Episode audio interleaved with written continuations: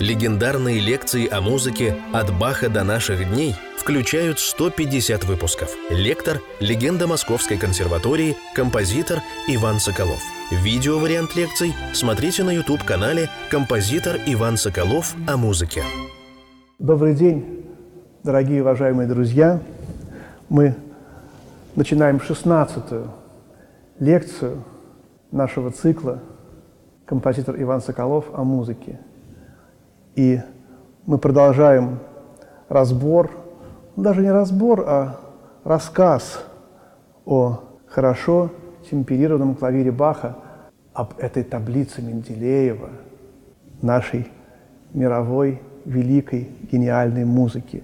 И действительно, конечно, сравнение с наукой относительно, но эта музыка хорошо темперированного клавира вобрала в себя абсолютно все гениальное, что было до нее и что было после нее. Потому что все композиторы великие играли Баха.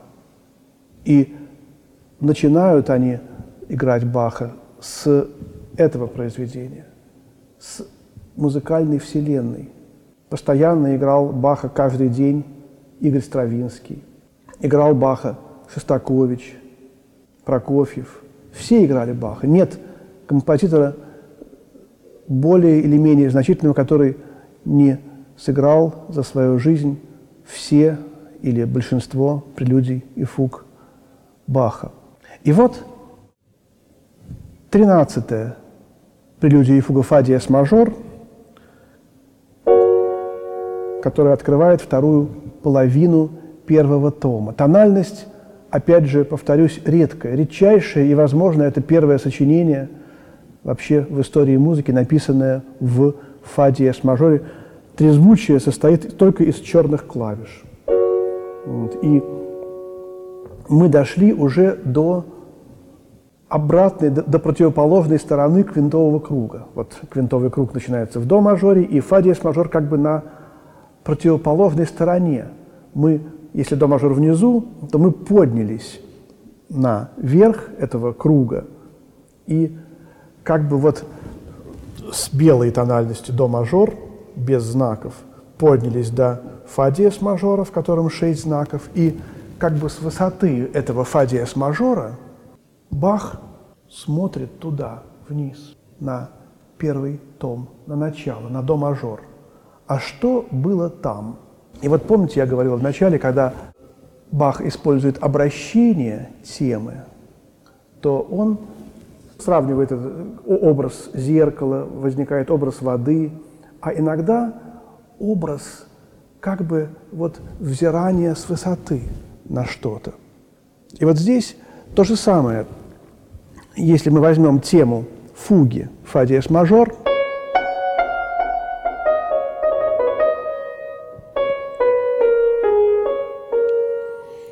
то мы увидим, что первая интонация этой темы, она является обращением до минорной фуги,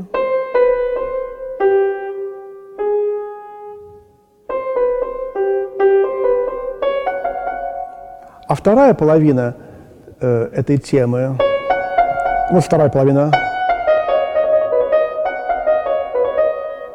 является обращением до мажорной темы. Получается, что Бах составляет тему фа диез мажорной фуги сначала из обращения до минорной темы, а потом из обращения до мажорной. И опять же, беря их в обращении. Сначала вторая, а потом первая.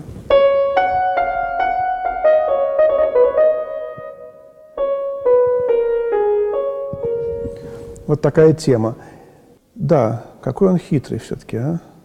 Какой он гениальный. Хитрый – это не то слово, не подходит к нему слово «хитрый». Вот. И, конечно же, не думал он об этом. Это все как-то как бы само получилось, безусловно совершенно. Чем еще уникальна эта фуга? Тем, что самое высокое начало фуги. Помните, мы говорили, что обычно темы, первое проведение темы проходит в не в среднем регистре, а серединой было до первой октавы, напомню. И очень много фуг начинается в этом диапазоне. Самое низкое по диапазону – это до диез минорная в первом томе. И это говорит о ее трагическом характере. Здесь же в первом томе нет более высокого начала фуги, чем фа диез мажор. И это говорит о ее радостном характере, о ее светлом, торжествующем характере. Что это? Воскресение. Что это? Радость Богородицы, ликование ее на небесах. Что это? Может быть, это Троица, колокола. Вот прелюдия, она совершенно удивительным образом говорит нам о весне. Не было у Баха еще такого инструмента, на котором э, чувствовалась бы колокольность э, весны. Хотя вроде был. Карельоны уже были тогда, которые, такие, такие как бы клавишные колокола. Вот. Но в любом случае какая-то есть весенняя капель в этой музыке. И это очень здорово почувствовал Рахманинов. Я уже об этом упоминал в доде с мажорной прелюдии. Есть та же радость, тот же, тот же звон.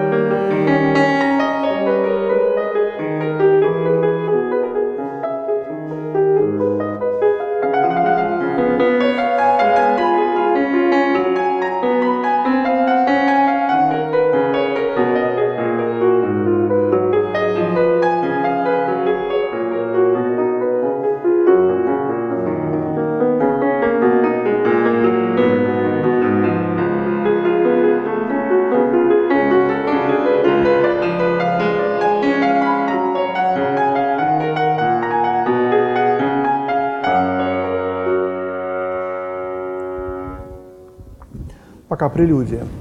И вот так же, как и в до диез мажорной прелюдии, в конце возникает потемнение. Как бы солнышко заходит, и вот из фа диез мажора мы, как бы возникает фа диез минор. Облачко нашло на фа диез мажор. Вот это вот... Вдруг, вдруг он спустился вниз от этого светлого, радостного, звенящего колорита.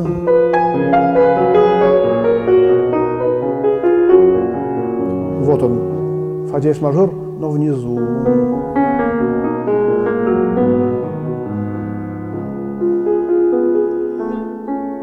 Минор возник.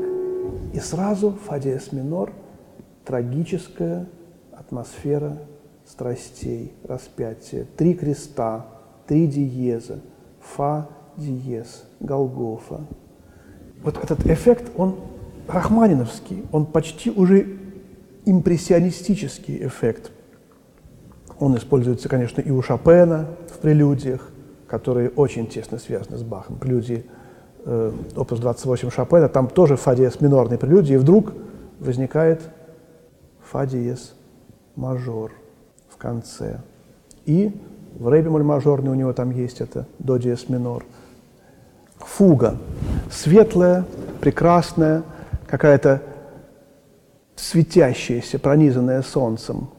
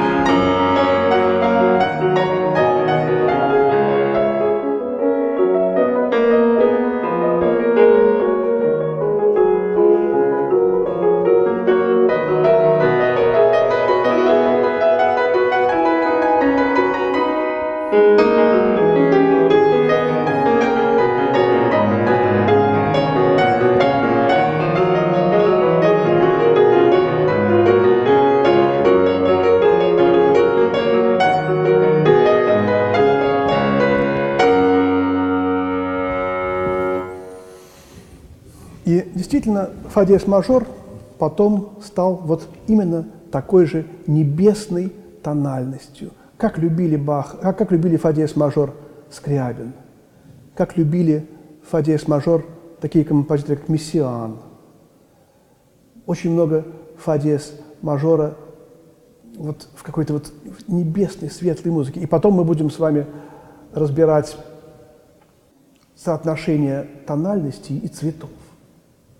У Скрябина это все было, конечно, синестезия, но у Баха этого, видимо, пока еще все-таки нет. Но вот эта вот синева ми мажора, помните, как, какая была прелюдия ми мажор? Правда, в ней тоже голубое небо, слышно, как бы видно и слышно. Вот это соотношение с красками. Мы э, находимся в галерее прекрасного художника Николая Никогасяна, и здесь тоже очень много красок.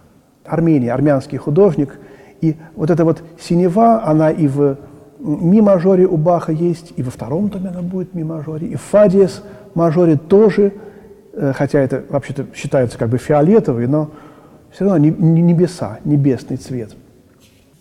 Я уже говорил о том, что фа-диез мажорная фуга содержит в себе вот намек на будущую крейцерову сонату Бетховена, да? Эта тема, она, возможно, взята отсюда. Ну и, конечно, колокола, колокольность вот этих, этой прелюдии. Вот такие радостные моменты. И еще в этой лекции мы обратимся к великой, страшной, гениальной фадиес минорной прелюдии и фуги, 14 Фадиес минор, тональность Голгофы, тональность трех крестов, трех диезов. Я разбирал ее, кратко разбирал в 13 лекции большой. Здесь, конечно, контраст огромный прелюдии и фуги, не такой э, мягкий, э, непрямой контраст, как был вот только что, светлая, легкая фа диез мажорная прелюдия и радостная, светящаяся, звенящая фуга. Здесь жуткая картина Голгофы, картина бичевания Христа, картина э, вот этого хода крестного с крестом, когда смеялись над ним, издевались люди бедные в ослеплении. В прелюдии стегали его вот эти интонации. Они в страстях очень много раз применяются как иллюстрация бичевания. Об этом говорит Еворский совершенно справедливо. В этой прелюдии интонации катабасис, вниз все время идет мелодия.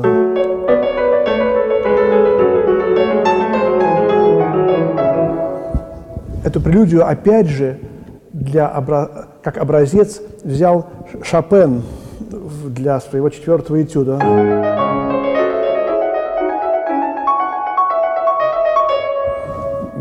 Для своего какого? Четвертого, да, четвертого этюда до диез, маж... до диез минор, знаменитого совершенно, прекрасного этюда. Э, видим, опять же, связь Шопена и Баха. После этой какой-то резкой, ну, буквально вот такой жестокой, я бы сказал, даже прелюдии, возникает фуга. И сегодня у нас картина Николая Никогасяна, картина «Распятие», картина, может быть, снятие с креста даже, вернее, точнее будет сказать, написанная художником в 1999 году, уже когда ему исполнилось 80 лет. Просто хочется сравнить музыку. Конечно, картин о распятии огромное количество. И если мы сейчас начнем всю, так сказать, э, иконографию распятия разбирать, мы не уложимся в короткий объем нашей лекции, но поскольку мы здесь вот работаем, поскольку мы здесь э, как бы смотрим на эти картины, они смотрят на нас, и что хочется сказать? Темный цвет ожидается, а здесь краски, здесь трагические краски облаков. Вот это вот, например, облако слева, и красное, и желтое, и зеленое, и синее. И вроде бы краски мы только что говорили, что красочность, яркость – это радость, а здесь эта яркая красочность – это именно трагизм. Вот я такого еще не видел, чтобы невероятная яркая красочность была настолько трагична и страшна. И, конечно, этот бледный цвет самого Спасителя, вот эти самые не спадающие складки плащаницы, о которых мы в предыдущих лекциях говорили, интонация, такие складки, вот они здесь как раз и присутствуют, как иллюстрация. Снимают с креста, и сам крест мы видим тоже очень, так сказать, яркий. И на самом верху, конечно же, узнается трагическая фигура Божьей Матери. Вот такая картина. Ну, а у Баха происходит э, священнодействие в музыке, три креста, Голгофа и сама тема.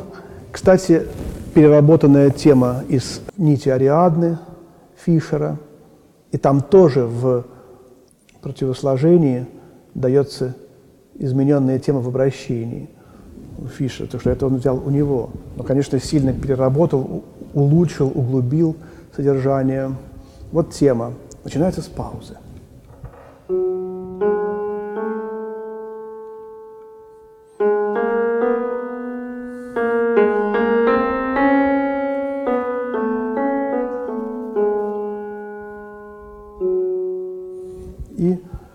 Доходит всего лишь до, э, до диеза, диапазон очень сжат, сжатый, квинта.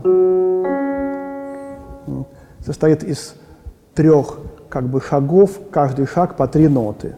Первый шаг. Три ноты – это троица. Второй. И на третий раз Христос как бы немножечко, э, может быть, спотыкается, как бы медлит. И вот на вершине горы начинается спуск.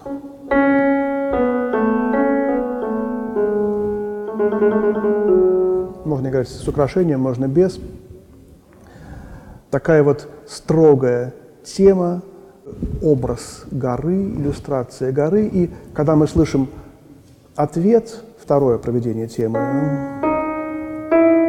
то в первом голосе скорбные интонации суспирацию, ламентоза.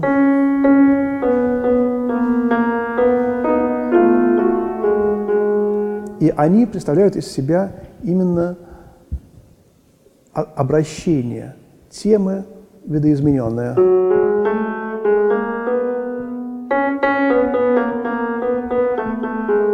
То есть, иными словами, и вот на этих интонациях плачущих, стенающих, скорбящих основана вся фуга. Здесь, конечно же, много выразительности, но очень мало какой-то страсти. Здесь все скрыто, скорбь настолько велика, что она не может выразиться. И как говорил Константин Константинович Баташов, опять я обращаюсь к нему, в 29-м такте единственный раз возникает 16-й, две шестнадцатых. Кто-то всхлипнул, кто-то не выдержал этого страдания,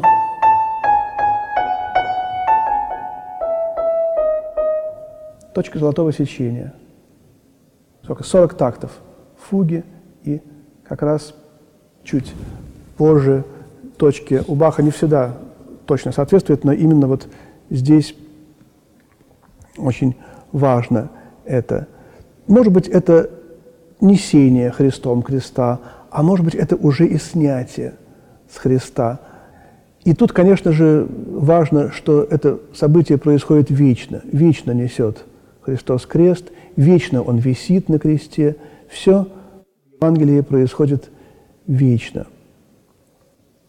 Я сыграю прелюдию и фугу фа диез минор из первого тома хорошо темперированного клавира.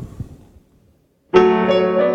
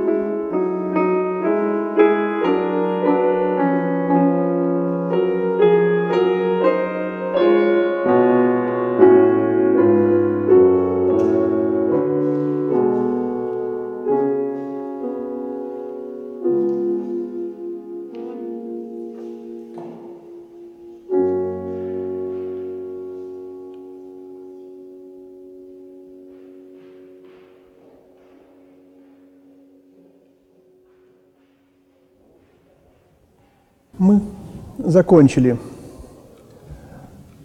на фаде с минорной прелюдии и фуги нашу шестнадцатую лекцию из цикла композитора Иван Соколов о музыке.